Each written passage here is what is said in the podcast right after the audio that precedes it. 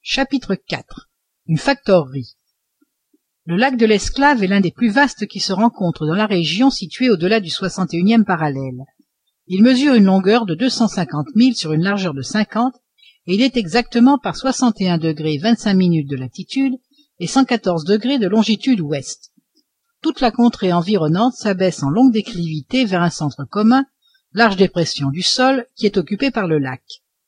La position de ce lac au milieu des territoires de chasse sur lesquels pullulaient autrefois les animaux à fourrure attira dès les premiers temps l'attention de la compagnie. De nombreux cours d'eau s'y jetaient ou y prenaient naissance le mackenzie la rivière du foin la tapescove etc aussi plusieurs forts importants furent-ils construits sur ces rives le fort providence au nord le fort résolution au sud. Quant au fort reliance il occupe l'extrémité nord-est du lac et ne se trouve pas à plus de trois cents milles de l'entrée de chesterfield long et étroit estuaire formé par les eaux mêmes de la baie d'hudson.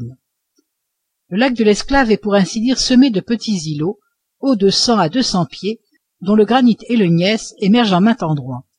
Sur sa rive septentrionale se massent des bois épais confinant à cette portion aride et glacée du continent qui a reçu non sans raison le nom de terre maudite. En revanche la région du sud principalement formée de calcaire est plate sans un coteau sans une extumescence quelconque du sol. Là se dessine la limite que ne franchissent presque jamais les grands ruminants de l'amérique polaire ces buffalos ou bisons dont la chair forme presque exclusivement la nourriture des chasseurs canadiens et indigènes. Les arbres de la rive septentrionale se groupent en forêts magnifiques qu'on ne s'étonne pas de rencontrer une végétation si belle sous une zone si reculée. En réalité le lac de l'esclave n'est guère plus élevé en latitude que les parties de la norvège ou de la suède occupées par stockholm ou christiana. Seulement il faut remarquer que les lignes isothermes sur laquelle la chaleur se distribue à doses égales ne suivent nullement les parallèles terrestres et qu'à pareille latitude l'amérique est incomparablement plus froide que l'europe. En avril les rues de new-york sont encore blanches de neige et cependant new-york occupe à peu près le même parallèle que les açores. C'est que la nature d'un continent sa situation par rapport aux océans la conformation même du sol influent notablement sur ses conditions climatiques le fort reliance pendant la saison d'été était donc entouré de masses de verdure dont le regard se réjouissait après les rigueurs d'un long hiver. Le bois ne manquait pas à ces forêts presque uniquement composées de peupliers de pins et de bouleaux. Les îlots du lac produisaient des saules magnifiques. Le gibier abondait dans les taillis et ne les abandonnait même pas pendant la mauvaise saison. Plus au sud les chasseurs du fort poursuivaient avec succès les bisons les élans et certains porcs-épics du canada dont la chair est excellente quant aux eaux du lac de l'esclave elles étaient très poissonneuses. Les truites y atteignaient des dimensions extraordinaires et leur poids dépassait souvent soixante livres. Les brochets les lottes voraces une sorte d'ombre appelée poisson bleu par les anglais des légions innombrables de titamog le corégou blanc des naturalistes foisonnaient dans le lac. La question d'alimentation pour les habitants du fort Eland se résolvait donc facilement. La nature pourvoyait à leurs besoins et à la condition d'être vêtus pendant l'hiver comme le sont les renards les martres les ours et autres animaux à fourrure ils pouvaient braver la rigueur de ces climats. Le fort proprement dit se composait d'une maison de bois comprenant un étage et un rez-de-chaussée qui servaient d'habitation au commandant et à ses officiers. Autour de cette maison se disposaient régulièrement les demeures des soldats les magasins de la compagnie et les comptoirs dans lesquels s'opéraient les échanges. Une petite chapelle à laquelle il ne manquait qu'un ministre et une poudrière complétaient l'ensemble des constructions du fort. Le tout était entouré d'une enceinte palissadée haute de vingt pieds vaste parallélogramme que défendaient quatre petits bastions à toit aigu posés aux quatre angles. Le fort se trouvait donc à l'abri d'un coup de main. Précaution jadis nécessaire à une époque où les indiens au lieu d'être les pourvoyeurs de la compagnie luttaient pour l'indépendance de leur territoire. Précaution prise également contre les agents et les soldats des associations rivales qui se disputaient autrefois la possession et l'exploitation de ce riche pays des fourrures.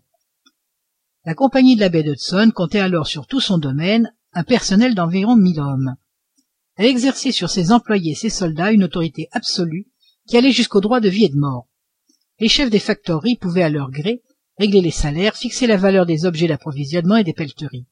Grâce à ce système dépourvu de tout contrôle il n'était pas rare qu'ils réalisassent des bénéfices s'élevant à plus de trois cents pour cent.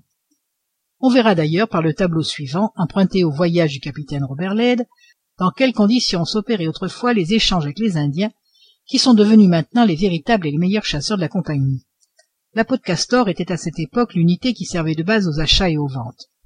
Les indiens payaient.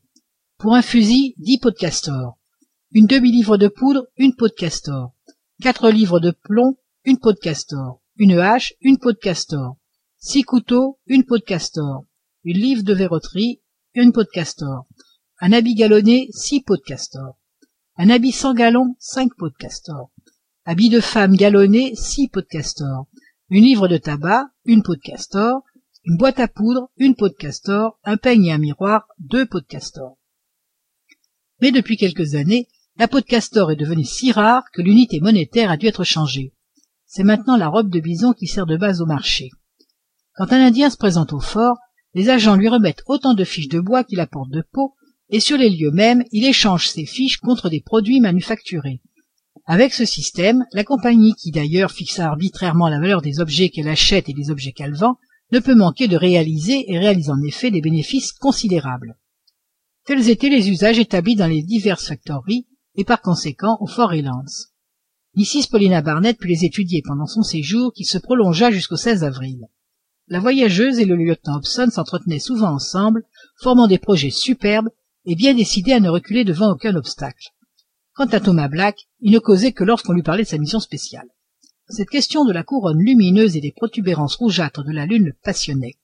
On sentait qu'il avait mis toute sa vie dans la solution de ce problème, et Thomas Black finit même par intéresser très vivement Mrs Paulina à cette observation scientifique.